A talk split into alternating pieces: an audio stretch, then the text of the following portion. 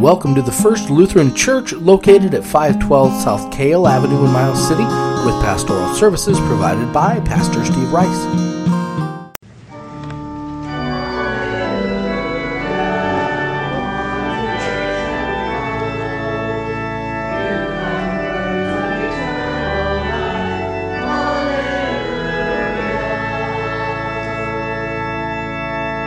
The Holy Gospel according to Mark, the seventh chapter.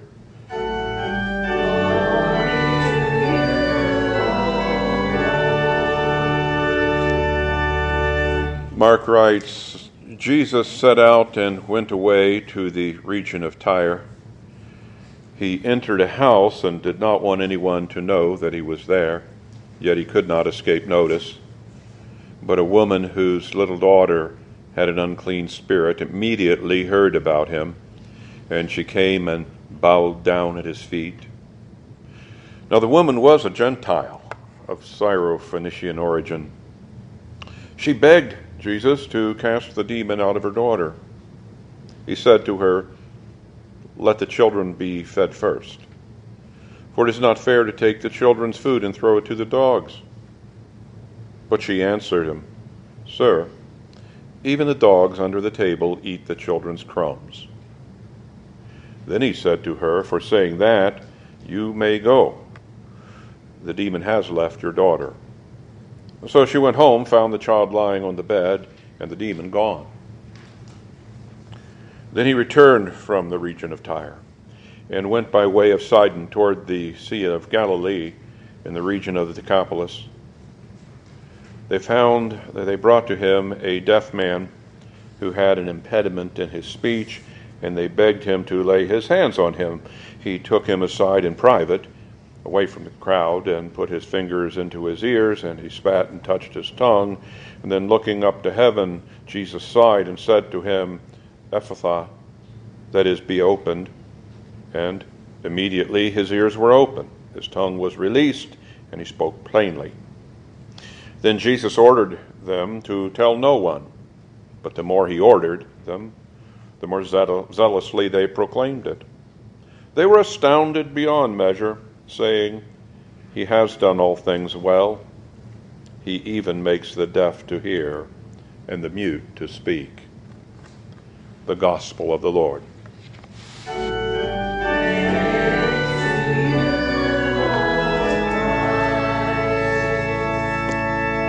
Please be seated. I again bid you welcome on this Sunday morning. The sun's trying to come out. A little bit cloudy this morning, huh? A little bit cloudy.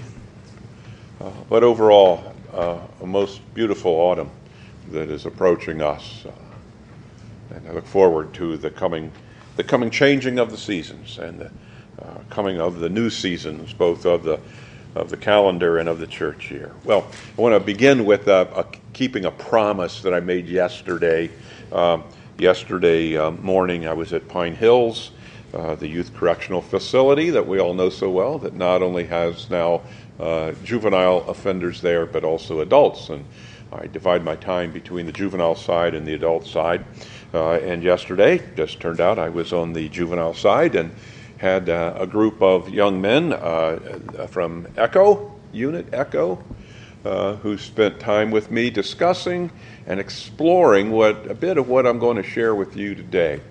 And I provided them uh, our bulletin so they would have the lessons on the back, and they were surprised that uh, that I was the guy they heard on the radio. Uh, and so I said to them, Well, I'll say hi to you tomorrow on the radio so you know it's really me. So to the church youth in uh, Unit Echo, uh, I bid you, as well as the congregation here, and those who are listening by means of the radio broadcast can also listen by means of our podcast, uh, a most sincere good morning. Well, I usually, as you know, reflect on uh, the morning's texts and, and choose the gospel lesson uh, for that reflection. This morning, I want to deviate just a little bit, and I want to uh, take a look at the epistle of, of James. Now, James is the second reading, and we've been reading from James for a little while. Uh, begin with an observation, kind of unusual for Lutherans to do uh, sermons from James, at least in a classical sense, as Martin Luther uh, spoke of James as the epistle of straw, uh, thinking that it was too works oriented and not enough, um, if you will, oriented towards faith and grace. Uh, but here it is. It's certainly worthy of our consideration. Um, the uh, author of James employs both in fact and in figure the golden rule.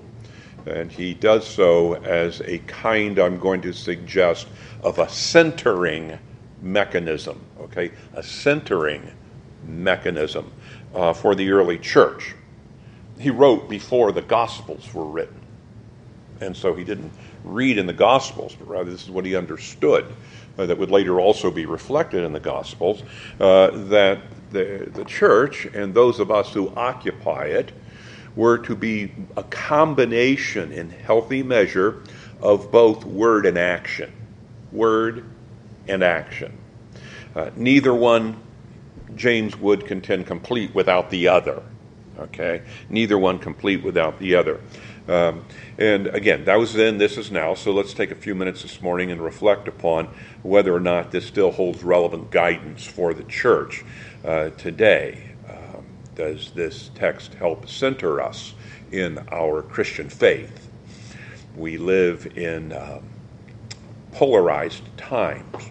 Uh, I noticed the line in the hymn we just sang, uh, Weary Nations. Uh, certainly, we are a weary nation okay, and part, in spite of the enormity, the abundance of what we have, we are a weary nation. And in part, our weariness comes from our division, our polarization. Uh, and so, is it possible to be a both and? Okay, to be a both and church. And I think uh, James would suggest that's what we ought to strive for. He would say the church ought not be blown to the left uh, or to the right, by the forces of the world in which we live. They come and go. We've been here for over 20 centuries. Uh, that is, we ought not be driven by a manic fascination with taking up every social justice cause that comes down the pike. Okay? Nor, however, should the church ever be caught uh, flaccidly navel gazing and drifting along with pious platitudes and nothing else. That puts us dangerously in peril of the sin of self love, okay, and isolates us in the world. Phrase you may have heard we are meant to be in the world, but not of the world. So it is that I'm going to contend that James centers the church. Centers the church. James gave voice to what followers of Jesus Christ ought to say and what they ought to do as expressions of their faith, recognizing that faith without works, physical expressions or manifestations, would be figuratively dead in James' estimation. After all, he wrote, You do well if you really fulfill the law. You shall love your neighbors as yourselves. And conversely, James warned that those works, though without faith, specifically specifically faith in Jesus Christ, would always be a new kind of Phariseeism, uh, a new kind of legalism. And so, uh, you know, one of the things that I, I commend this congregation always have for is, you know, over the three decades that I've had uh, privilege to observe you, observe us, is that through those doors have come pillars of the community, to coin a phrase. Through those same doors, I've seen walk homeless people, uh, and both greeted and received uh, here with uh, with equal uh, equal love and grace. Uh, well done, you know, well done to the church. Um, notice that Jesus said, and these words will be familiar to you. Jesus said, I say to you that listen, I say to you that listen, do unto others. And you can probably finish that one, can't you? Do unto others as you would have them do unto you. This became the golden rule. Now, notice, though, that, that Jesus prefaced it with, I say to you who listen. This is allowing that not everyone's going to listen. Um, even as Jesus spoke these words, though, as he spoke them, his audience, his hearers, would have known that he was drawing on an even older wisdom. Only he was taking that older wisdom and turning it on its head. Okay? He was saying it in the affirmative rather than the negative. And I, and I commend that to you in every challenge that we face and that we're going to face together uh, in, in the future. Let's look at it from the affirmative perspective rather than the destructive or more negative perspective. Jesus says, Do unto others as you would have them do unto you. He drew upon and perfected that which is found in Proverbs. Do not say, I will do to others as they have done to me. I will pay them back for what they have done. Okay? Jesus takes that same sentiment, but notice how he turns it and gives it a positive cast. He was setting the higher bar, um, fulfilling Scripture, fulfilling it in himself. And so, that having been said, now permit me uh, to uh, draw one last time, uh, I promise, on analogies that were kind of half baked at least while we were on vacation uh, in California these few weeks ago. I shared last week about our little Pharisee. Remember uh, last Sunday, if you were here or if you weren't, uh, last Sunday the text was the condemnation, the criticism that came from the Pharisees because Jesus' disciples were eating without first having properly, formally, and according to the law washed their hands. Um, and Jesus was critical of that. He says, You Pharisees are more interested in things that don't ultimately matter uh, and far more interested in the things that are easy to occupy your time with. And I, I, observed that we had our own little Pharisee with us while we were traveling on vacation, living out of motel rooms frequently. And you know how bathroom and bedroom kind of, that's all you get, kind of adjoin each other. And uh, five year old Dee Dee, all three feet, 40 pounds of her uh, having spent two years in our Let Me Shine preschool, she learned well. Uh, for the morning ritual was fairly un, uh, unerring for her. Uh, if you walk out of the bathroom early in the morning, uh, she would confront you and ask you, Did you brush your teeth? Did you wash your hands with soap? Did you dry them? And uh, she was very caught up in those kind of very, I would call them Pharisaic kind of things, good things to be sure. But in her world, you know, she, she, was, she was very impressed with the law. And she wanted to share that law with everyone else while we, we all know that every once in a while she would commit perhaps greater faux pas than that. But then again, you don't hold those things against a five year old. So, what we're going to do is take a look at another analogy uh, that occurred to me as we were vacationing in California. And among the things we did was a much anticipated uh, uh, meal at one of our favorite restaurants. It's in Santa Cruz, uh, and it sits right on the mouth of the harbor into Monterey Bay uh, there in Santa Cruz. And one of the things that we knew we wanted to do there was uh, have a meal to include calamari from the Crow's Nest restaurant. And yes, calamari is deep fried squid. And I know that's somewhat of a heresy uh, in cattle country, but it's quite tasty, at least there. And one night, uh, we talked about it as we drove cross country. Uh, and one night, uh, uh, we, we made our way there, and as the sun, long rays, began to suggest it was going to set in the west, we were fortunate enough to have a seaside view. And uh, as we sat there, you could see the effects of the restless evening breeze, which I would call more of a darn cold, stiff wind chill off the ocean. It, it blew. Uh, it blew as it does every night there, uh, as a steady procession of small white sailboats made their way out of their slips and out of the harbor and into the deeper waters of Monterey Bay. Now, this consists of dozens of crisp white sails uh, on those uh, sailboats, and they paraded from the security of their slips into the bay. And as they moved, I could not help, as a Montanan at least, be fascinated at how the tall masts remain remarkably straight and upright. Okay? Like soldiers on parade. Even the swirls and the eddies of wind that swept across the mouth of the harbor did not seem to affect them. Now, watching these sailboats, I realized that while the canvas sail might be subject to the whims of the ever changing wind, the boat itself obviously need not be. If it were so, I suppose a sailboat could only sail one direction, downwind, huh? Downwind, and worse in the event of a sudden gust, that boat could be just laid right down upon the water and perhaps sink. This reality, of course, that uh, uh, that the capricious wind could do catastrophic damage in short order uh, to a boat would have compounded the terror of those who, on occasion, uh, sailed the Sea of Galilee, a shallow freshwater lake, uh, the one upon which our Lord walked uh, when one of the frequent storms threatened the the boat in which the disciples were sailing. Uh, and it's because those boats were shallow, draft, flat bottom, and they had a sail but nothing else. And when the wind started blowing, they were in trouble and they knew it. And so as I watched, it impressed me that these sailboats, these boats powered by the wind, uh, they weren't at all tossed about. So, what kept the sailboats upright, even in this wind? Well, the answer I came to understand was something unseen. Okay, the power was something unseen, powerful and hidden, deep beneath the waves. Beneath the waves. And that something was the keel. I've tried to do some research because I'm not a nautical guy. It was sometimes called the dagger board, or, and for our purposes today, let's call it the center board. The British spell it funny, but it's like center and board.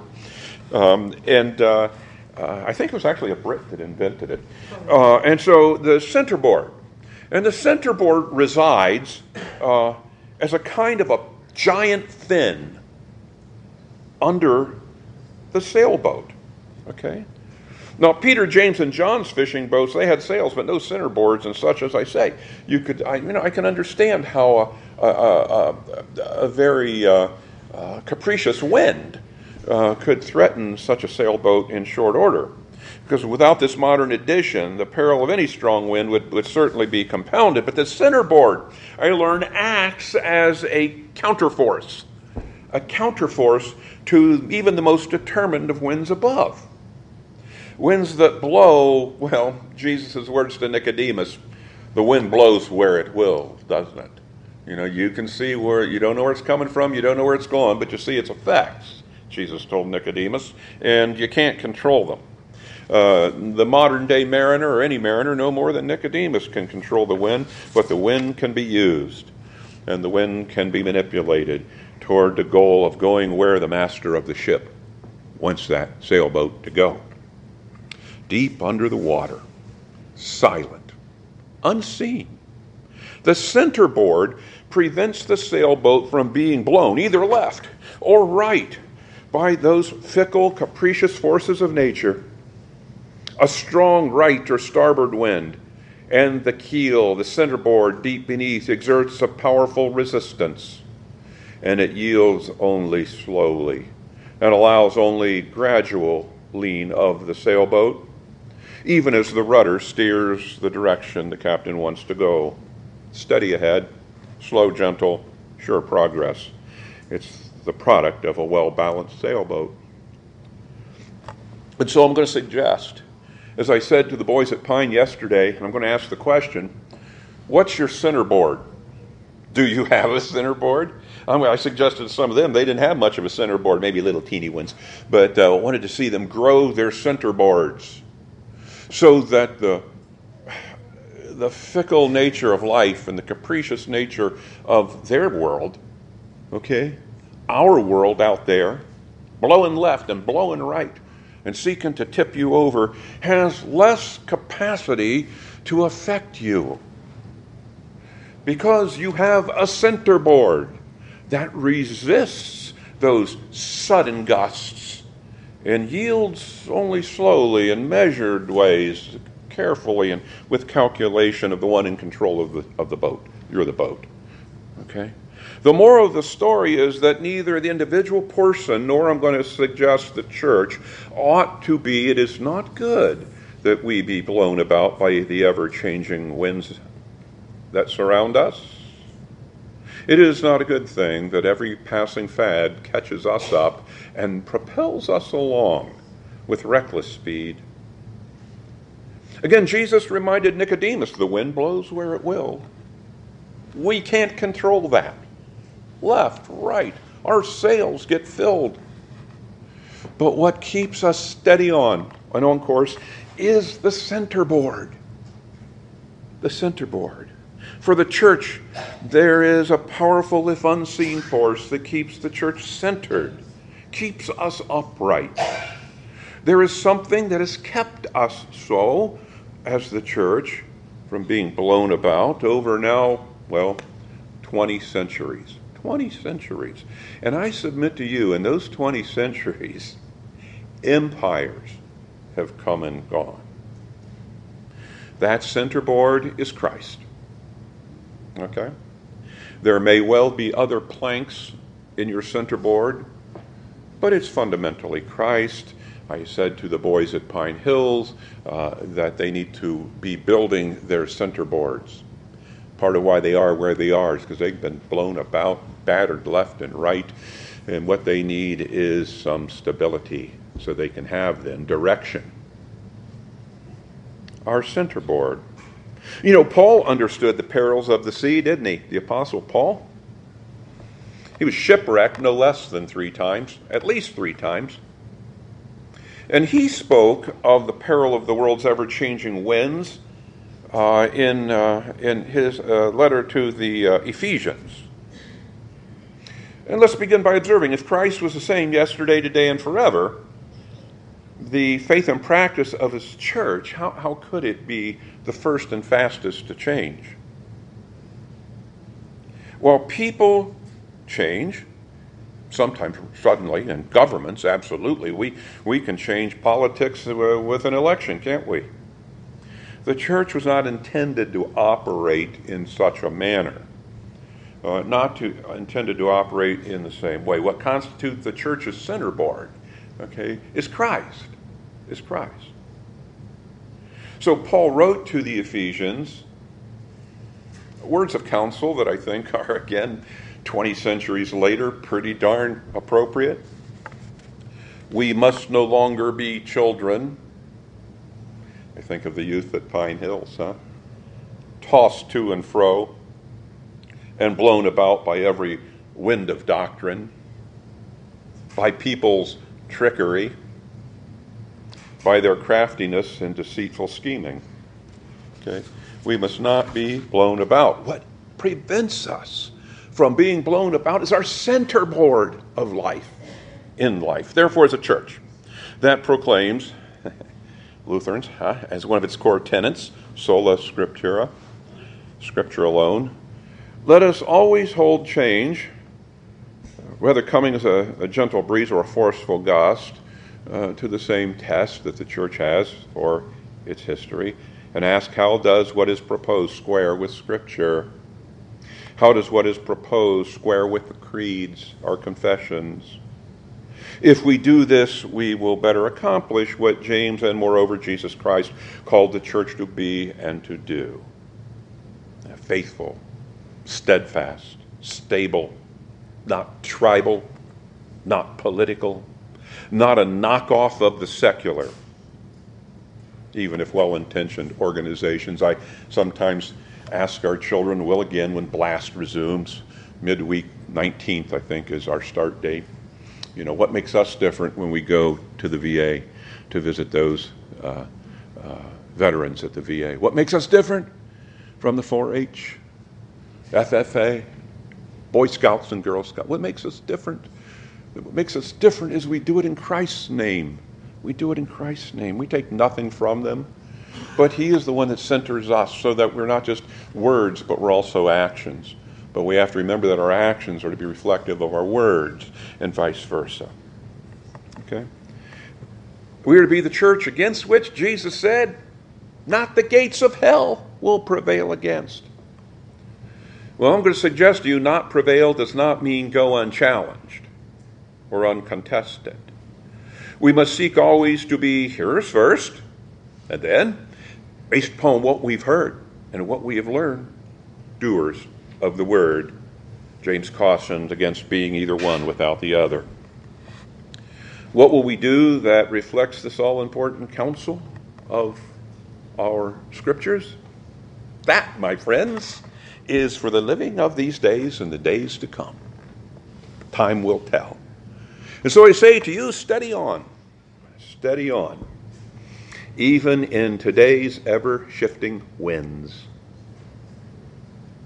Do not go flitting about like a leaf skittering across a pond by the autumn breezes, because one will have direction and purpose, and the other, well, it's been spent and will be gone come springtime. Amen. We hope you've enjoyed this production of the First Lutheran Church. We welcome you to visit us in person at 512 Kale Avenue. You can also find us on Facebook at First Lutheran Church, Miles City, Montana, and email us at flc at midrivers.com.